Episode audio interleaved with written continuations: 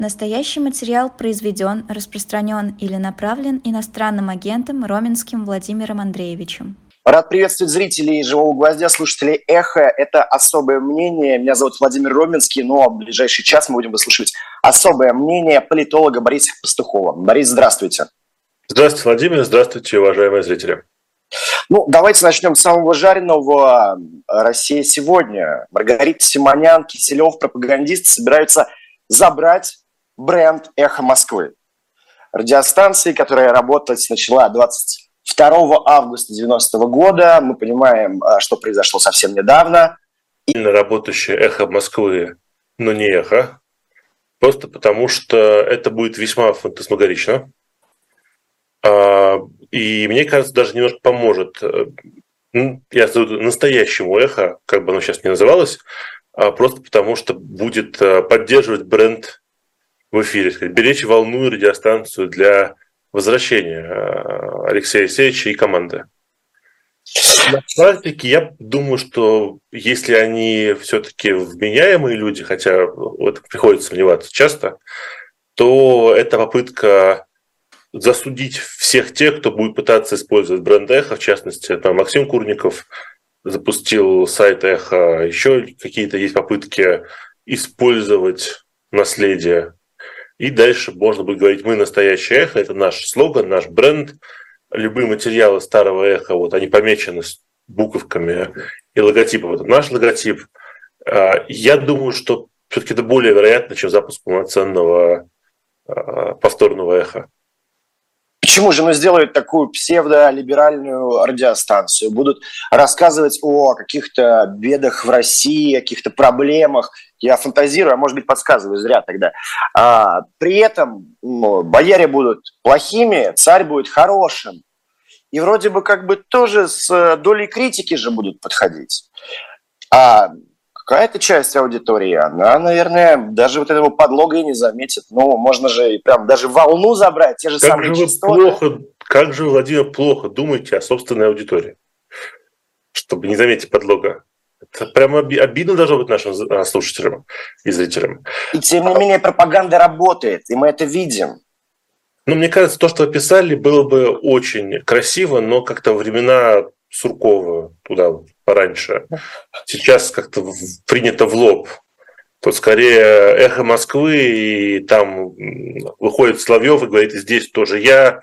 Если вы знаете старый анекдот про Брежнева, я тебя переключаю, это все. Поэтому нет, я думаю, что мне хочется верить, что это просто попытка а, найти механизм, а, добить любые старые материалы эхо и любые попытки эхо ожить, а, застолбить место, боясь того, что Венедиктов проиграет последние суды и скажет, я уехал из России, и вот теперь я снова открываю эхо, вот бренд, вот логотип, никому он не принадлежит, все закрылось. Ну и вот попытка сделать это невозможным. Но, конечно, будет интересно смотреть, если они запустят полноценное эхо Москвы, про путинское это будет э, достойная история. Венедиктов сам комментирует эту историю, пишет так. Это как переписывание учебника истории. Укрепляют прошлое в кавычках. В той же логике это пройдет. Э, это пройдет что здесь имеет Венедиктов, я, конечно, затрудняюсь сказать. Но а, тоже, мне кажется, важная тема – новые учебники по истории для старших классов. Их представил эм, министр просвещения Кравцов и Владимир Мединский, бывший культа глава, а ныне помощник президента. А, в этих учебниках а, упоминается и специальная военная операция в интересных выражениях. Говорится там и про э, иноагентов. Позвольте пару цитат. Украина – ультранационалистическое государство. Сегодня любое инакомыслие на Украине, я цитирую, жестко преследуется. Оппозиция запрещена. Все русское объявлено враждебным. Ну, пока, кроме того, пока можно частично поверить, все русское объявлено враждебным. Не только объявлено, но оно еще и пришло туда и активно себя враждебно ведет. Тут э, нет, э, если честно, меня э, заинтересовало, во-первых, тот факт, что я узнал много нового о самом предмете истории. Тут, конечно, пора запретить Википедию. Я в нее пошел посмотреть. Вдруг я чего-то забыл за годы. Но нет, это все еще история, все еще предмет, изучающий человеческое прошлое. А тут мы выясняем, что история в российских школах изучает э, прошлое, возможно, мы этого не видим, настоящее и, видимо, чуть-чуть будущего. В рассказе про СВО и то, как все это должно идти. И а где вы изучение будущего увидели? Ну, там так вот амбициозно рассказывается о том, какие задачи решает СВО, а мы так задач не услышали толком, мне кажется. Мы же до сих пор не знаем, зачем СВО было до конца. Какие... Мы знаем, что цели будут достигнуты. Ну, а ну, мы их не знаем, а учебник, видимо, знает. Он уже рассказывает о том, о чем нам еще не рассказали. А тут немножко будущее, немножко будущего. А, вообще, конечно, мне кажется, мы с вами оба не застали по возрасту предмет научного коммунизма. Поправьте меня, если я не прав. Не застал. Да, вот я тоже уже начинаю жалеть. Но, конечно, хорошо было бы, чтобы они выделили всю вот эту историю с э, СВУ войной Запада отдельно от предмета истории, какой-то там научный... Уроки о важном уже есть, к слову. Что? Уроки о важном уже есть, где, опять Уроки же, о важном, да, ну, операции, как, как учебник, в Москве говорят. Ну, уроки о важном – это не дисциплина, это все-таки часть расписания. Тут нужен какой-то научный там, путинизм или научный своизм, что-то туда. Этого не хватает, по-моему. Я бы, конечно, не хотел, чтобы портили привет истории, но что есть, то есть. Меня очень заинтересовало две вещи. Одну из них мы уже видим, а вторую я пока нигде не нашел. Может, вы увидели. А первое – это стиль учебника. У меня полное ощущение, что писали его не учителя и даже не э, господин Мединский. Но а... он среди авторов упоминается. Ну, Остальное там профессор из МГИМО. Да, да, да. Я, я, я, сейчас, я сейчас не про тех, кто упоминается, а тех, кто его писал. Но я, я, никто не станет мне поверить, что поздними вечерами господин Мединский с э, ректором МГИМО сидели вместе и выбирали выражения.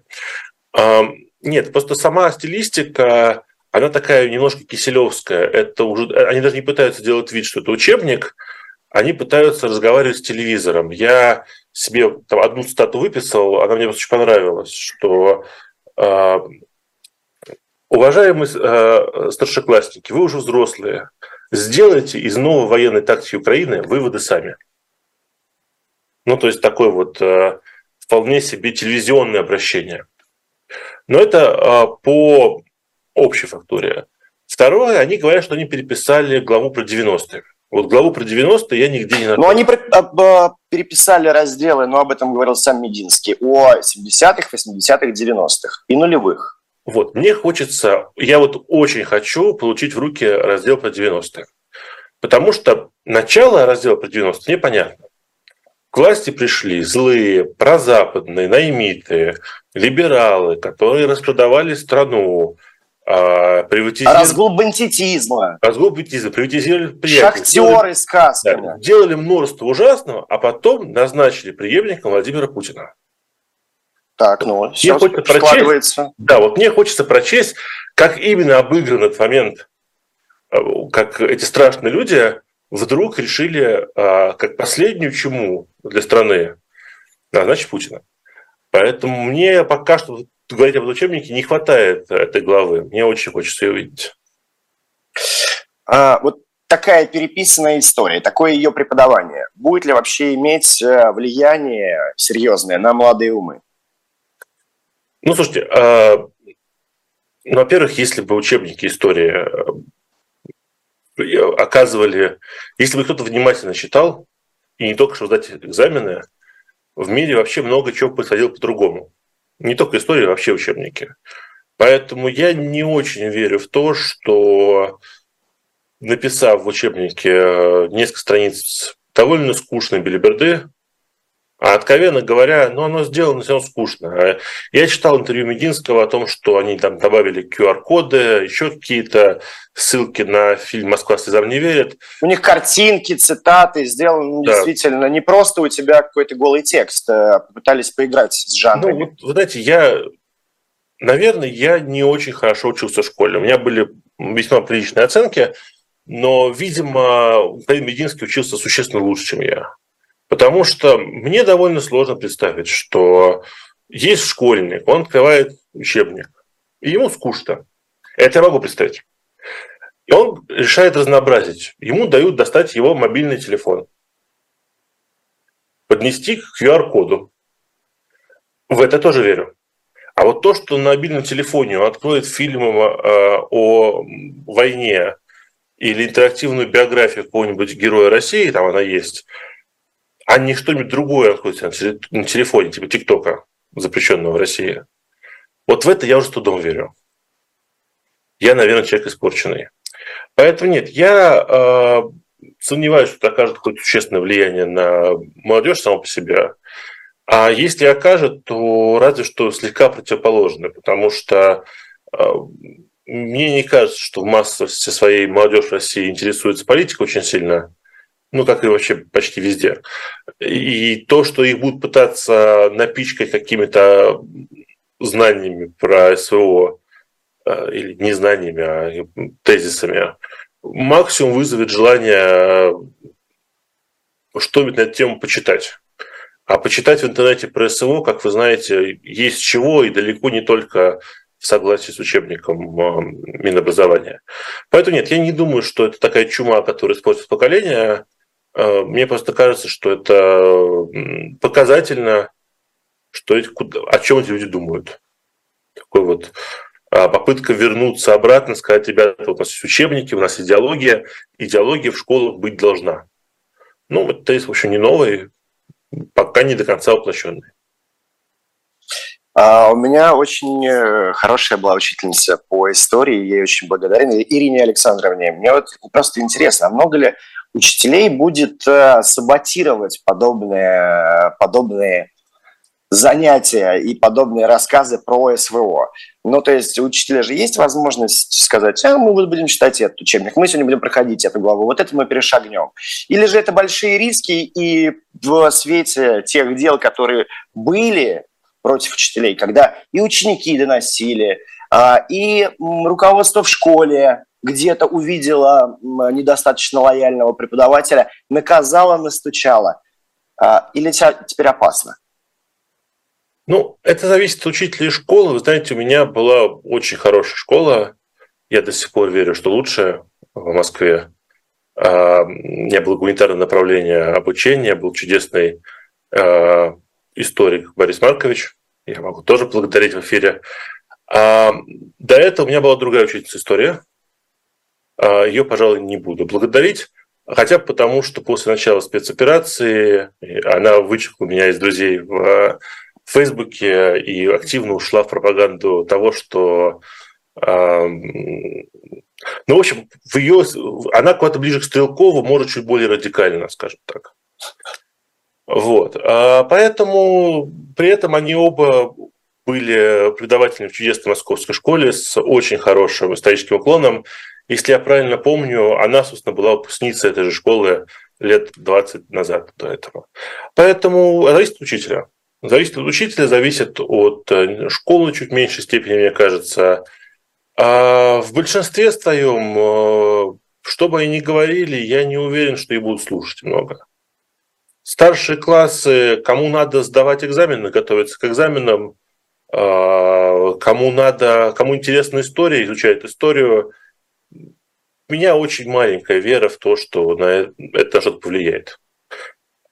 Насколько я слышу по отзывам, может, вам они тоже знакомые, в большинстве школ в Москве все-таки э, люди следуют конформистским взглядам, скажем так. У меня есть хороший коллега, у которого сын в дорогой частной школе, и этот коллега однажды пришел ко мне на звонок э, с э, слегка опущенным лицом, сказав, что в школе на парадной лестнице, опять повторяю, частная школа, а, разместили доску почета, где описали, что там, к этой школе каким-то очень дальним боком был причастен товарищ Сталин, и там на доске почета аж барельеф Сталина. Вот. Но он был причастен тем, что он издал указ об ее основании, что в таком духе. Я-то просто думал, что как-то, не знаю, там повесят э, портреты героев, погибших э, на войне с укронацистами, которые заканчивали эту школу. Или парты героев каких-нибудь откроют. Но Сталина почему-то решили вспомнить. Ну, они просто атрибутику. Я так понимаю, что там когда-то висела доска в советские времена, потом ее сняли, а тут Сейчас как... просто пыль сдули и обратно вернули. Да-да-да, когда они подумали, что а вдруг потом спросят, а чего сняли-то? Ну, на всякий случай повесили. Поэтому я про то, что по-разному. по-разному. А есть люди, которые, я знаю, что в одной школе, я не буду афишировать, тоже хорошая московская, и э, директор сидит и пишет каждый раз конспекты, что было на э, уроке о важном, в разговоре о важном. А сам разговор отдали, по-моему, под урок литературы дополнительный решили, что детям нужнее. Тоже есть. Поэтому, нет, я, я повторяюсь, я смотрю на эти развлечения с учебником как на реализацию амбиций, конечно, этих всех. Ну, это что попытка э, была Мединского э, главы Минпросвещения как-то показать э, туда наверх, что мы тоже с вами стараемся на Ну, значит, да, он, он пропал, ведем... повестку вернуться надо. Я так понимаю, что он человек увлекающийся. Я его не встречал, но все, что я слышал о людях, э, его вживую видевших и неформально, он э, человек реально увлеченный. Мне прям боязно сказать увлеченной историей, потому что то, чем увлечен, расходится моим пониманием истории. Но он э, таким рeenactmentом увлечен, переигрыванием истории, поэтому я не исключаю, что это ему кажется делом интересным, веселым. Потому что ну, это, это нормально, мы все понимаем, что к этому движется. Я скорее удивлен тем, что движется так медленно, э, что нет еще нормальной пионерской организации, полноценной э, в школах, нет комсомольцев. А, мне кажется, что будут, если все пойдет как есть. Тут скорее просто что так медленно. Ну, Киев тоже собирались взять за три дня. А, раз уж мы заговорили о книгах, позвольте на рекламу короткую прерваться. Снова в магазине «Дилетант» книга Александра Солженицына с Украины будет чрезвычайно больно. До последних дней Солженицын писал о славянской трагедии, где его волновали и тревожили отношения с Украиной, которые стали постоянной горечью писателя. В книге собраны мысли Солженицына об истинном значении свободы, о взаимном непонимании между Россией и Западом, о новых рисках, грозящих современной цивилизации. Э, ссылку на магазин «Дилетант» мы, конечно же, оставим в описании к этому видео. Я лишь напоминаю, что это программа «Особое мнение» с политологом Борисом Пастуховым. Ну и, конечно же, призываю наших зрителей ставить лайки под этой трансляцией. Это действительно важно для нас и необходимо для алгоритмов YouTube. Так он будет эту, этот эфир предлагать другим людям, которые, может быть, даже про живой гвоздь прежде и не слышали. А, интересно, Борис, давайте продолжим. А, сегодня заявление сделала Генпрокуратура МВД. Они сказали, что существует мошенническая схема, при которой россиян вынуждают поджигать военкоматы. Таких случаев за последнее время действительно много, порядка 30, если я не ошибаюсь, э, за, с конца июля, а, а всего ну, уже сильно больше сотни. Но вот сейчас действительно пенсионеры идут, бросают коктейли Молотова, якобы им э, это, кто-то говорит, э, просят сделать сотрудники ФСБ, кто-то, ну вот как МВД и Генпрокуратура говорят, что здесь украинский след. Как считаете вы? Во-первых, мы всегда знали, что российские пенсионеры – это страшная сила по-настоящему угрожающая. Э, это было известно еще на примере московских маршруток и автобусов, а теперь мы это знаем на практике, что вот если пока молодежь молчит, пенсионер бросить бутылку коктейля Молотова каждый может. Можете ли, Владимир, сделать бутылку коктейля Молотова? Я вот нет. Я даже не представляю до конца, как ее сделать. А тем более, что она реально взорвалась, загорелась, все было хорошо. Поэтому люди Пенсионеры у нас это резерв, конечно, возможно, даже воинский. Я не знаю, может, вы лучше прошли эту новость, чем я. Я ее мельком увидел. Меня удивило то, что ее вторая часть. Первая часть вы озвучили. Мошенничество, люди заставляют, вынуждают. А вторая часть, что, что они собираются рассматривать это как э, терроризм, экстремизм, по-моему. Со сроком... Ну, так за поджоги военкоматов и так э, зачастую Нет. давали именно статью экстремизм, о, статью терроризм. Там, опять же, то, что там, я с кем разговаривал, и правозащитники, которые обращают внимание именно на вот подобные кейсы, говорят, что там зависит от региона. Где-то ФСБ под себя это подминает и себе палочку рисует, э, раскрытое дело там, а где-то все-таки именно МВД. Ну, я, Владимир, я про сочетание. То есть, как они говорят, мы в курсе, что граждан подставили, вынудили, обманули, что они это сделали, но мы все равно считаем их террористами. Тут, конечно, есть интересное, мне кажется, сочетание, что если э, вы знаете, человека обманули, и он это делал без умысла, по крайней мере, без умысла на совершение теракта, очень сложно в нормальной судебной системе сказать, что это был теракт. Но но здесь вот нужно не в нормальной судебной системе, здесь нужно, мне кажется, показать остальным, э, что за это будут наказывать, наказывать жестко, чтобы неповадно было. Чтобы неповадно было бабушкам, которые верят в то, что они взрывают э, против врагов народа, ну, это не очень эффективно. Нет, э, я даже сказать первое. Я отдаю э, должное оригинальности людей, которые придумали эту схему. Я имею в виду сейчас не те случаи, где, судя по всему, бывают у нас провокаторы от ФСБ, а те случаи, где все-таки, видимо, то ли спецслужбы Украины, то ли волонтеры, которые хотят им помочь, а, реально подстрекают людей к действию. Судя по всему, такие случаи есть, и даже, мне кажется, в Украине не все из а, около государственных органов это скрывают. Схема, конечно, оригинальная. То есть, если бы мы узнали, что э, разводят на деньги и деньги отправляют на ВСУ, мне кажется, такие случаи тоже, кстати, были, и это было бы понятно, это было просто. Но уровень мастерства людей, которые могут убедить человека пойти э, поджечь военкомат, это высокий уровень, мне кажется. А в целом, ну, вряд ли это изменит э, ход войны или отношение общества хоть как-то. Э, ну, такая мелкая пакость. В общем, понятная.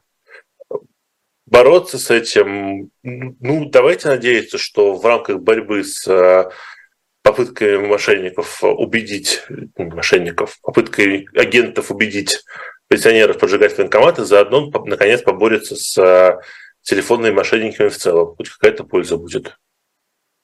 Тоже может. Мне нравится, просто Путин э, много говорил, что не дай бог, что мы вернемся обратно к 90-м, когда ну, вот этот беспредел был на улицах, взрывали, стреляли, э, грабители, бандиты. В результате мы получаем э, больше 100, по 130 или там же под 150 поджогов э, административных зданий, э, военкоматов, э, отделений полиции и прочего-прочего, э, рост э, преступлений с оружием, поскольку ну, многие люди возвращаются с войны э, с сувенирами, если так можно сказать. И, э, ну, как бы сделано, мне кажется, все для того, чтобы криминогенную обстановку в стране повысить. Ну, Но... Поджоги совершают все те же люди с 90-х. Пенсионеры сегодня – это 30-40-летние люди 90-х. Они просто не перестали баловаться. Все очень поджигают. Спящие. Спящие, спящие проснулись. Да, да. Либералы, а, хочу с вами поговорить еще а, про молодежь, раз уж про пенсионеров говорили. Журналист Нью-Йорк Таймс Роджер Коэн, а, известный журналист, я так понимаю, а, я с ним не знаком пока лично, написал огромный репортаж о том, что происходит в России. Он проехал по стране от Сибири до Белгорода и говорит России так. Неуверенная в своем предназначении страна, разрывающаяся между славными мифами, которые воспроизводит Путин, и повседневной борьбой. Как считает Коэн, власть Путина дотягивается до всех, а страх заставляет людей понижать голос, прежде чем произносить слово «война». А, мы задушенное общество. Россия превратилась в башню молчания. Это уже говорит Коину главный редактор «Новой газеты» Нобелевский лауреат Дмитрий Муратов. Он также отмечает, что сейчас для российского государства смерть важнее жизни. По мнению Коина, в России скрывается острый конфликт поколений. Неизвестно, когда он прорвется, но кажется возможным, что однажды это произойдет, отмечает автор статьи. есть ли этот э, серьезный конфликт э, поколенческий и может ли он прорваться. У нас молодежь, правда, э, поскольку, насколько я понимаю, до 35 лет. Ну, давайте начнем с того, что э, существование конфликта отцов и детей не является, кажется, ни современным, ни российским феноменом. Поэтому этот глубокий вывод можно было сделать даже не заезжая. Может ли этот конфликт в России а, привести к реальному изменению режима? А, зависит от скорости ассимиляции молодежи в, в властной инфраструктуры, если серьезный ответ давать, на мой взгляд. То есть а, все, что я знаю о ситуации, где молодежь была движущей силой изменения, чаще всего революционной, это все-таки истории, когда молодежь оказывалась вне экономической и политической жизни, а, накапливалась ее критическая масса, и она а, пыталась взять вещи в свои руки. Ну, какой-нибудь, давайте экстрем, Египет. Много бедной молодежи, которая без работы, которая без возможности участвовать в политической жизни страны, рано или поздно ее прорывает, и она идет строить баррикады. В России все-таки есть две важ... два есть важных фактора. Первое. Молодежи в России меньше, чем не молодежи. А, у нас, естественно, убыль населения, а, особенно если брать а, мигрантов. Соответственно, никакого перенасыщения молодежи и нехватки рабочих мест не ожидается. У нас еще молодежи прилично уехала сейчас, тоже фактор. Они плавно ассимилируются в правящий аппарат, мы видим молодых относительно губернаторов, молодых относительно министров. Поэтому нет, я, я не думаю, что ждать какого-то конфликта, что там пройдет 5-7 лет, и там, другие люди придут в стране на работу и скажут, нет, мы уже выросли, новое поколение, нас не обманешь. Нет, пока власти удается решать проблему их ассимиляции, другой вопрос, что возвращаясь к нашему разговору про учебник, мне кажется, власть хотела бы, чтобы эта ассимиляция проходила по такому пионерско-комсомольско-партийному пути, ну, индокринировать в школе, э, держать в строю в университете и потом э, подцепить э, партийной обработкой в подростковом возрасте традиционная советская модель. А пока получается, что просто люди дорастают до необходимости работать, им неинтересна вся эта политическая история, надо выживать. И это вызывает некоторую аморфность и готовность принимать а, происходящее. Если же говорить о статье Коина в целом, я сейчас немножко минуты рекламы сделаю тоже. Мы а, есть у меня и у отца а, канал «Пустковская кухня».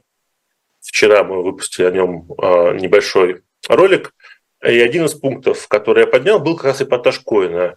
Я, правда, другое место выбрал.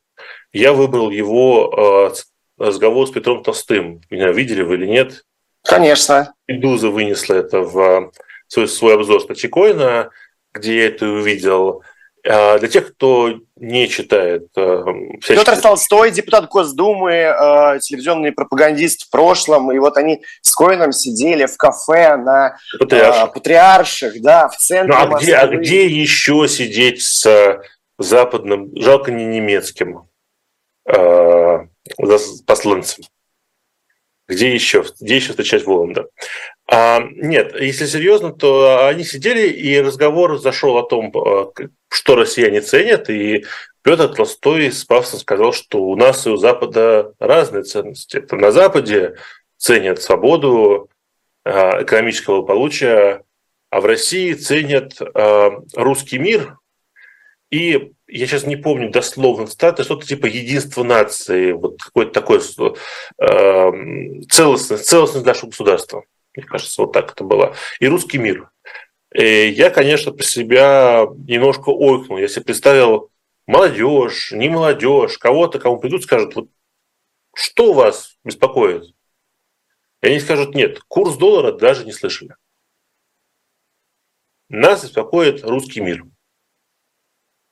Все-таки это такое, мне кажется, довольно, все еще довольно пропагандистская история. Ассимилировать которую в реальную жизнь не получилось. Но Коэн при этом отмечает, что антизападная риторика стала частью зарождающейся государственной идеологии, основанной на православии, отечестве, семье и приоритете духовного над материальным. Эту идеологию войну в Украине Путин будет использовать в преддверии президентских выборов 2024 года. Рабочая идеология. Ну, слушайте, э, тут как бы все до меня римляне сказали, если хлеба нет, давайте зрелище. Если, не, если, не, если нельзя первые там, 15 лет Путин показывал э, экономические результаты, говорил, что у нас духовно все плохо, как бы, до того, как хорошо экономически. Потом экономически стало плохо, теперь у нас хорошо духовно. Нет, безусловно, работающее. Безусловно, работающее. А просто то, что, а, у всего есть пределы, а, и, б, есть отличие между тем, что вы скажете западному журналисту, тем, что скажете саму себе, и тем, как вы будете себя вести обычно. И мне кажется, я, а, может, я нехорошо объединяю русский народ такую группу здесь, и может вообще не а, уникальное качество. Но в России мне оказалось, что умение саму себе объяснить, что ты делаешь что-то а, на благо человечества, а не просто так, оно очень развито. Я думал, что это советское такое наследие, что ты не можешь себе сказать, что я это делаю, потому что мне хочется заработать 100 рублей. Ты должен сказать, что я это делаю, потому что я хочу спасти человечество. Ну, параллельно 100 рублей, ну, это хорошо. Вот, поэтому тут, мне кажется, есть и этот момент тоже, что э, очень много из услышанного Коином это все-таки люди, которые не готовы к какому-то человеку, они себе, в общем, не готовы, может быть, а уж тем более какому-то корреспонденту Нью-Йорк Таймс говорить, что это плохо, это не получается, какую-то ерунду затеяли. Надо сказать, что нет, вы ничего не понимаете, ну то мы вот за радеем за, за Путина, за Отечество, за веру, православие, что там еще было. С нами Путин и Христос, да. С нами Путин и Христос. Знаете, опять же, мы все видели, как эти люди в Ростове вышли грудью защищать Путина от э, Пригожина, и вдохновившись посланием Путина о том, что он предатель, останавливали ценой своей жизни э, колонны Пригожина только чтобы они не свергли Путина и помешали проведению СВО. Вы же видели, Владимир? Да, да. Э, мне кажется, всей страной следили внимательно. Только ну, русский народ, консолидировавшись и поддержав своего национального лидера, и смог Пригожина остановить. Ну и Лукашенко, ну это так что телефонный хулиган ну, на самом деле. Нет, поэтому да, то я, я честно скажу, я, спок... я безусловно уверен, что Путин создал очень хорошую пропаганду и очень хороший э, нарратив, который люди могут даже самим себе объяснить, почему то, что вокруг них происходит, это не ужасно. Э, это плохая вещь, болезненная вещь, во многом неизбежная вещь. А, я знаю, что Алексей Алексеевич Венедиктов все время говорит, что никогда нельзя приводить а, там, личные примеры как а, образец общественного мнения. Там, вроде я поговорил с таксистом, он мне сказал. Да. Но я боюсь, я не, не придерживаюсь таких высоких журналистских стандартов.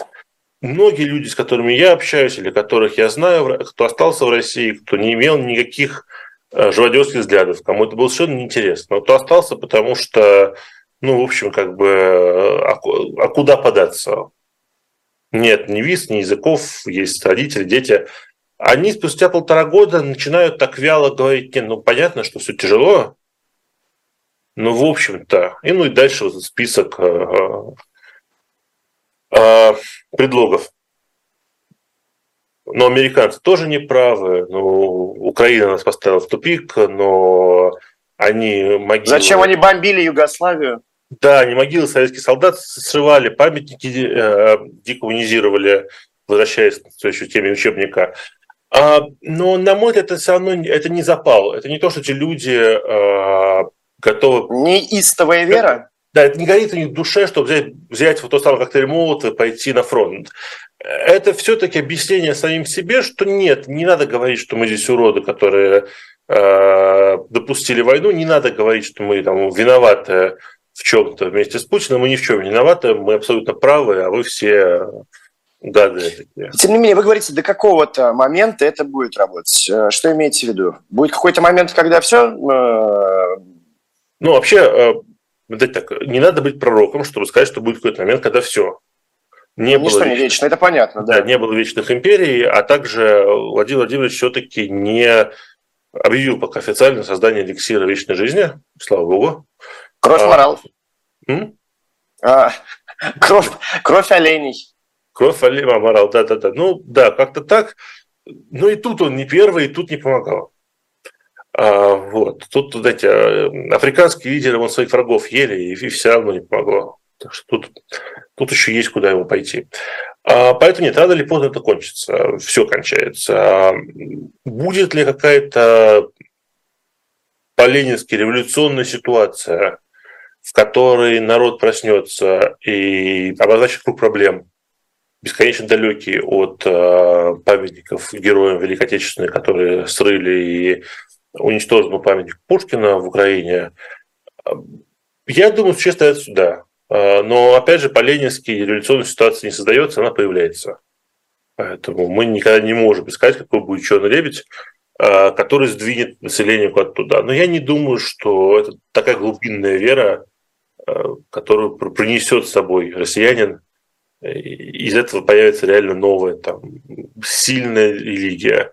Не коммунизм даже, даже не коммунизм. Интересный еще комментарий, который дал э, Дмитрий Песков, американскому журналисту. Наши президентские выборы – это не совсем демократия это дорогостоящая бюрократия. Путин будет переизбран в следующем году с более чем 90% голосов. А, Песков, когда вышла статья, я так понимаю, достаточно скоро начал говорить, что о, американские журналисты опять все переврали. А, правда, своим, своей попыткой опровергнуть эти слова он, по-моему, еще больше себя э, закопал и как-то дал в этой своей позиции больше убедиться – не демократия, не совсем демократия, а дорогостоящая бюрократия. Зачем она вообще нужна тогда? Знаете, во-первых, я верю Пескову. Я ему верю не только в том, что Путина переизберут с рейтинга 90%. Я ему даже верю, что его слова переврали. Потому что только человек, только либерал, не любящий Россию, может сказать, что Россия не совсем демократия. Россия, конечно, совсем не демократия. И тут акцент нужен. Я думаю, вот американцы переставили порядок слов и приписали Пескову какое-то небольшое желание иметь в России немножко демократии. Такое, конечно, недопустимо.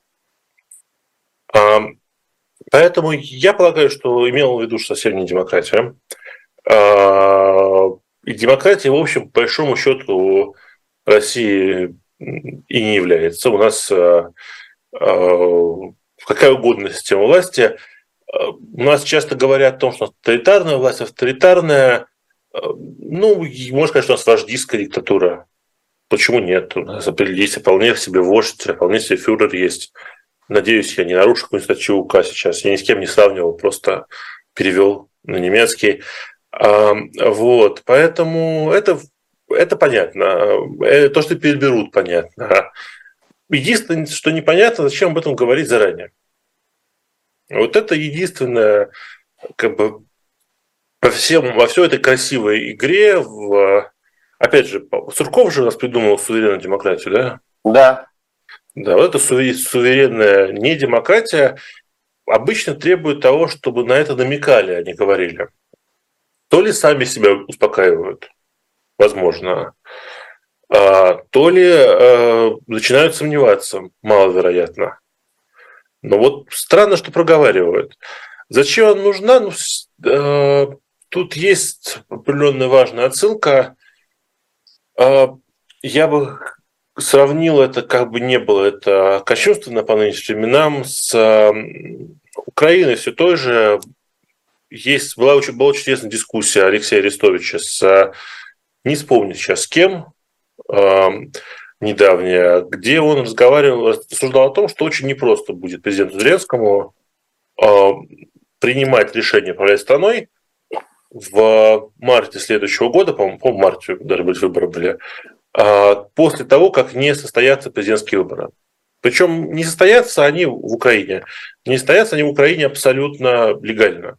И абсолютно понятно. Идет э, война. В стране военное положение официально, в отличие от России.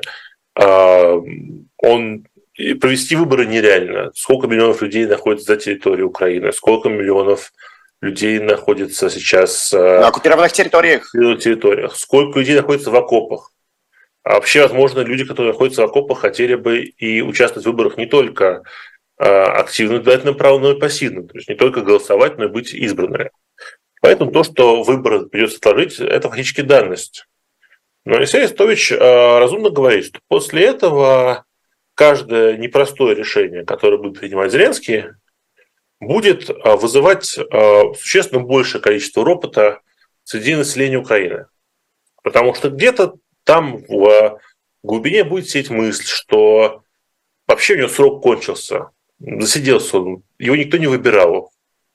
Ну, он, конечно, президент, мы все понимаем, но вот сейчас он принял решение, цены выросли на коммуналку в два раза, допустим. Ну, виноват президент. Виноват президент, Понятно. а главное, кто, кто его избрал. Он же немножко узурпатор.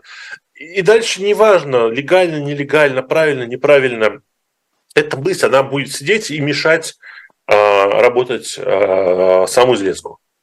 И ему самому выгоднее пойти переизбраться.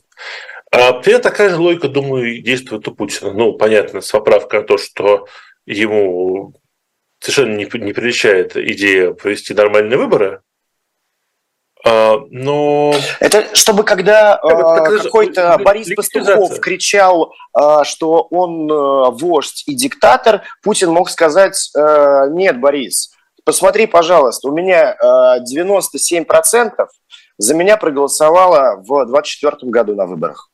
Таким ну, образом? Мне, мне бы хотелось верить, что именно такая полемика у нас будет в следующем году. А, прямо между мной и Путиным. Но я думаю, даже, даже чуть более глубинно, чтобы человек, который э, почему-то проснулся с утра, прочел какие-то телеграм-каналы, и у него в голове поселилась эта маленькая жужжащая мысль о том, что может быть Путин дебил какой-то. Что эта мысль у него сразу исчезала, потому что сам подумает, нет, нет, ну не может быть. Ну все за него мой сосед за него, мой брат за него, э, мой, моя собака за него голосовала. Даже я, если верить избирательным спискам, за него голосовал. Ну, как он может быть неправ? И поэтому важна эта цифра, потому что если бы он, как Эрдоган, победил э, с 53%, то там оставалась какая-то поляна подумать, ну, знаете, вчера я был в 53%, а теперь я 47 процентами противников. Ну, может, я, в общем, и прав, может, Путин не прав. А так, если Путин не прав, то получается, что ты сколько там, с 7%, с 8%. Ну, как вы можете быть э, правы? Но 90%. Почему они собираются в такие крайности уходить? Ведь, а э, мне Лукашенко, кажется... Сколько Лукашенко набрал? 80? А, после этого вспомните, а, сколько человек а, вышло на улицы. И вспомните, кстати, я еще вам скажу протесты 2011 года. Ведь тоже началось все с того, что люди видели, что творит волшебник Чуров.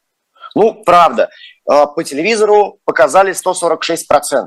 Мы тоже эти цифры все помним, и именно тогда, мне так кажется, у людей была такая реакция, столько человек были недовольны, ну, тогда еще можно было, наверное, на улицу выходить, поскольку всех просто дурили.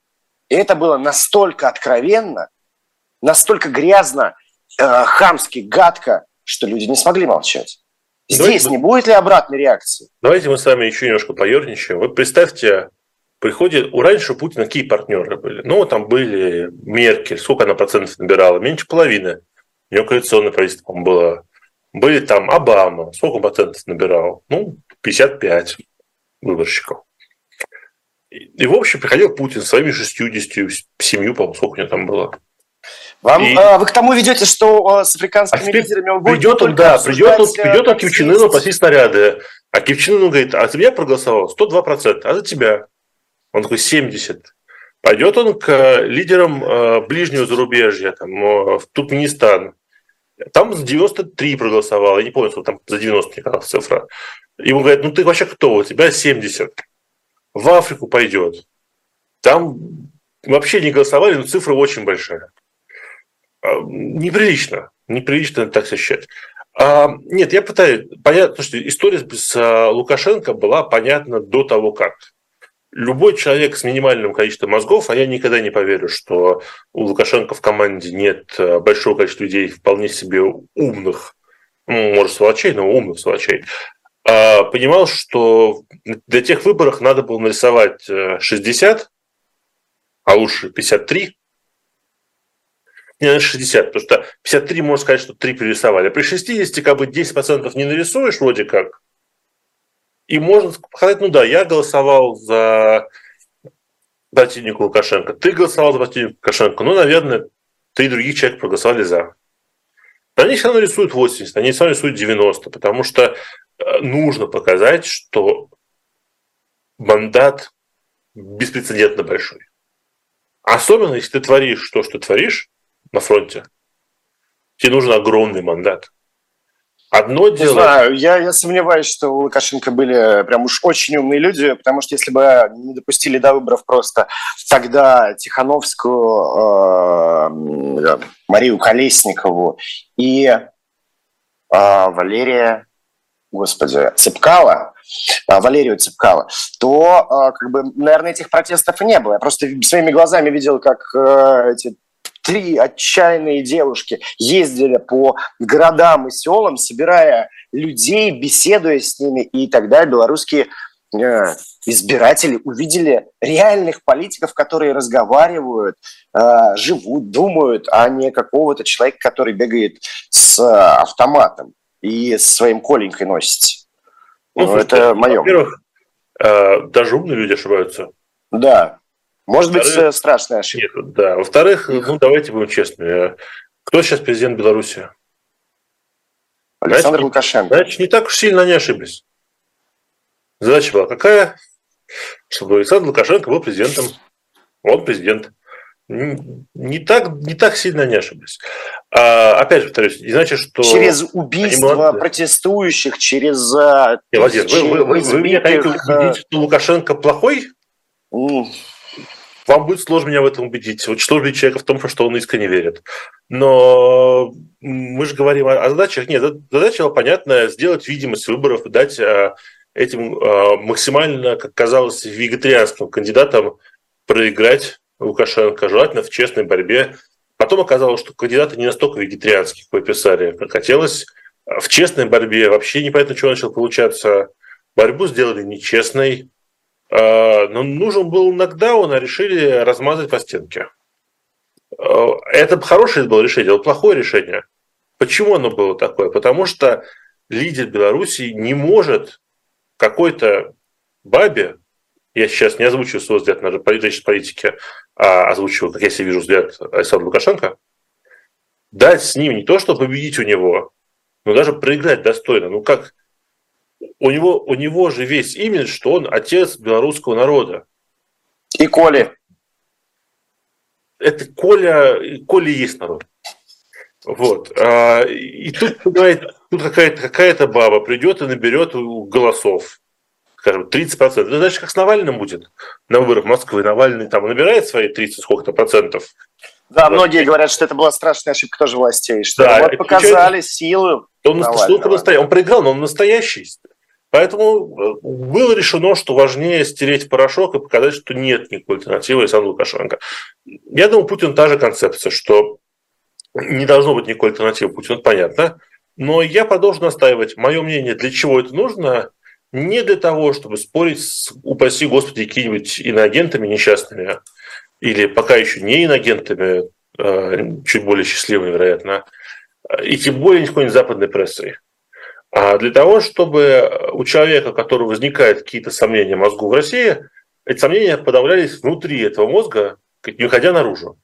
Потому что он смотрел и понимал, ну, тут как бы два варианта. Либо я с Путиным, либо я урод.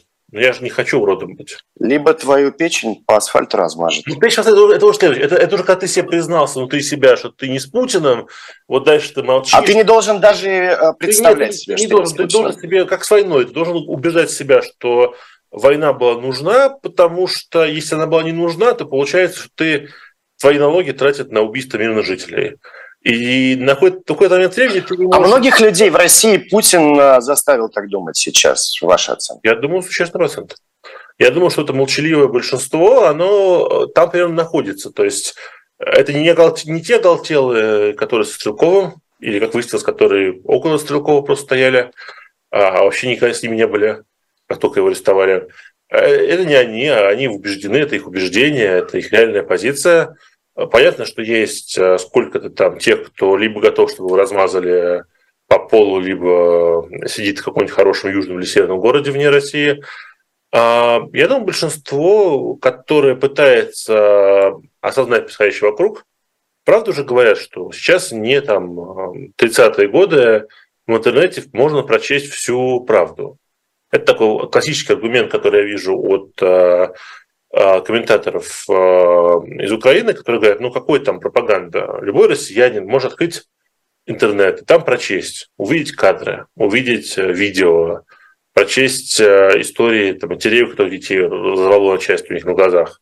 Ну, какая пропаганда? Ну, надо понимать, что ты это читаешь, ты ничего не можешь сделать, тебе надо начинать объяснять себе, почему, почему ты ничего не можешь сделать.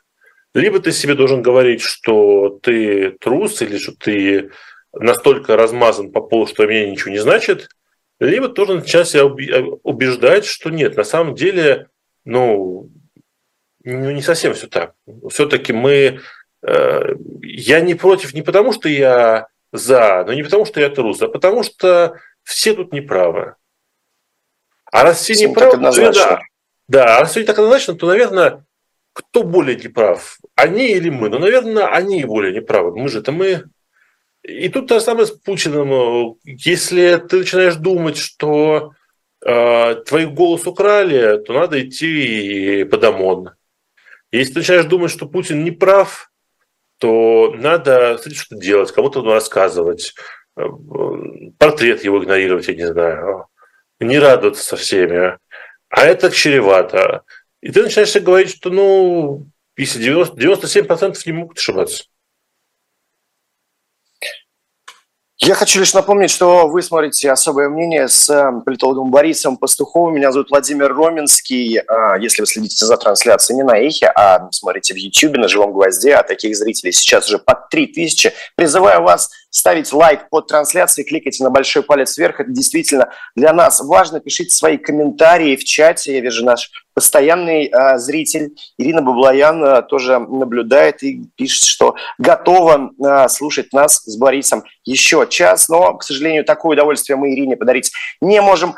Э, я, кстати, думаю, что наше шоу надо переименовать в э, информационно-юмористическое или, может быть, э, юмористическое-политическое. Э, это обсудим, к Венедиктову закинем. А, последнее, за две минуты, прошу вас прокомментировать. Хочу поговорить про предпринимателя, ученого в области компьютерных технологий, инвестора и филантропа.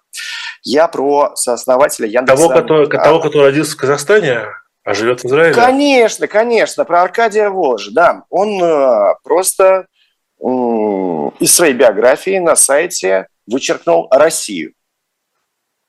Как к этому относиться, э, как вы к этому относитесь? Э, и ведь некоторые считают, что Яндекс – это бизнес на крови. Это, ну, в некотором смысле оружие в руках власти. Есть такой апокриф, что однажды Сталину донесли, зависит от версии, о том, что кто-то из старых большевиков или его коллег, э, подвижников развлекается в отеле напротив, ну, в напротив Кремля с несколькими сразу барышнями легкого поведения. И когда Сталина спросили, что делать будем, он якобы ответил, что что, завидовать будем. А поэтому будем завидовать, видимо, товарищу Воложу, что оказалось, что вычеркнуть Россию из своей биографии так э, легко, просто и, как ему хочется верить, без последствий. А если быть более обидчивым, Можно, конечно, сказать, что это трюк, это мероприятие сейчас пытаются осуществить э, огромное количество россиян, уехавших из России. А у меня есть большое количество времени, которое я провожу в Италии, и там есть целое движение людей, которые меняют свои итальянские документы. Не паспорта, а вид на жительство итальянские. Потому что этих, вид на жительство традиционно писалось место рождения Россия. И те из жителей э, Италии с такими документами, кто родился до 1991 года, сейчас активно меняют документы на место рождения СССР. Потому что хочется вычеркнуть слово «Россия», чтобы оно не пугало обывателя, чиновника, банка. Ну, вот родились в 89 году в СССР. А где в СССР? Ну, большая страна была. А, поэтому понятно желание. У меня был кусочек моей биографии, когда я работал в большой миграционной конторе юридической, и там таких желающих поправить биографию было много, и они были все не россиянами. Тогда это для россиян было очень актуально. Там были иранцы богатые, ливийцы богатые, иракцы богатые. Вот северокореян не было, но, думаю, были бы, сразу бы захотели. Это нормальное желание человека жить в мире без э, э, того, чтобы давать себе в жизни проблем. А графа россиянин, конечно, проблема в современном мире. Другой вопрос, что мне кажется, кому-кому, господину Воложу это не поможет. Ну вот, э, слишком он хорошо гуглится или яндексится, тут смотря кто как ищет. А что касается бизнеса... Эффект Стрейзен к тому же. Да, да. Ну, мне кажется, ему даже эффект Стрейзен не нужен. То есть обычно делается для того, чтобы такие биографии красивые пишут, для того, чтобы, придя в новый какой-нибудь банк, вас загуглили, первое, что вылилось вашей биографии, ее прочли, там нет кодового слова «Россия», ты такой, банк, нормально говорит банк. Ну, с Воложи, мне кажется, они там столько все прочтут до его биографии на сайте, что ему не поможет. А поскольку у нас времени мало, то коротко о бизнесе на крови. Знаете, а, тут есть две вещи. Я не склонен к таким лозунгам, потому что почти а, любой бизнес в мире, мне кажется, можно объяснить, почему он бизнес на крови. Ну, может, такую было бы игру поиграть, вы называете бизнес, а я объясняю, почему на крови. А, я, перед, когда читал эту новость, подумал, что там бизнес спортивного оборудования в России в 90-е бизнес на крови. Потому что бейсбольные биты продавали для того, чтобы бить предпринимателей. Ну, тоже, тоже вариант. А то, что все бизнесы в России связаны с Кремлем, в той или иной степени крупные бизнесы, ну, они, конечно, связаны, но уже не хорошей жизнью. Они, Яндекс вряд ли сотрудничает с ФСБ, потому что Яндекс хочет э, помочь спецоперации. Просто люди, которые владеют, работают, хотят выжить. Э, хорошо ли это? То, что он так делает, плохо. Э, нормально ли, что они хотят выжить? Мне кажется, нормально. Поэтому тут мне не кажется, что Яндекс первый в числе компаний, которые надо винить. А недавно вышло расследование, по-моему, проект его делал, нет, не помните, кто из российских олигархов производит вооружение? Издание проект, да, 80 да, человек да, из э, списка Forbes э, так или иначе Тут, мне кажется, сначала надо закончить, в войне. Да, сначала надо закончить со списком тех, кто танки делает и броню для них, а потом уже за Яндекс браться, честно. Не то, что у меня много симпатий Яндексу, я в жизни ни разу не пользовался, по-моему, но тем не менее. Спасибо вам большое. Это было особое мнение политолога Бориса Пастухова. Этот эфир для вас провел я, Владимир Роменский. Перед тем, как попрощаться, хочу поблагодарить нашу аудиторию, всех тех, кто нас смотрит, таких около трех тысяч человек в моменте, прямо сейчас, и больше 1100 лайков. Если вы еще этого не сделали, прямо сейчас кликните на большой палец вверх. Эта поддержка действительно нужна для нас. Всего вам доброго.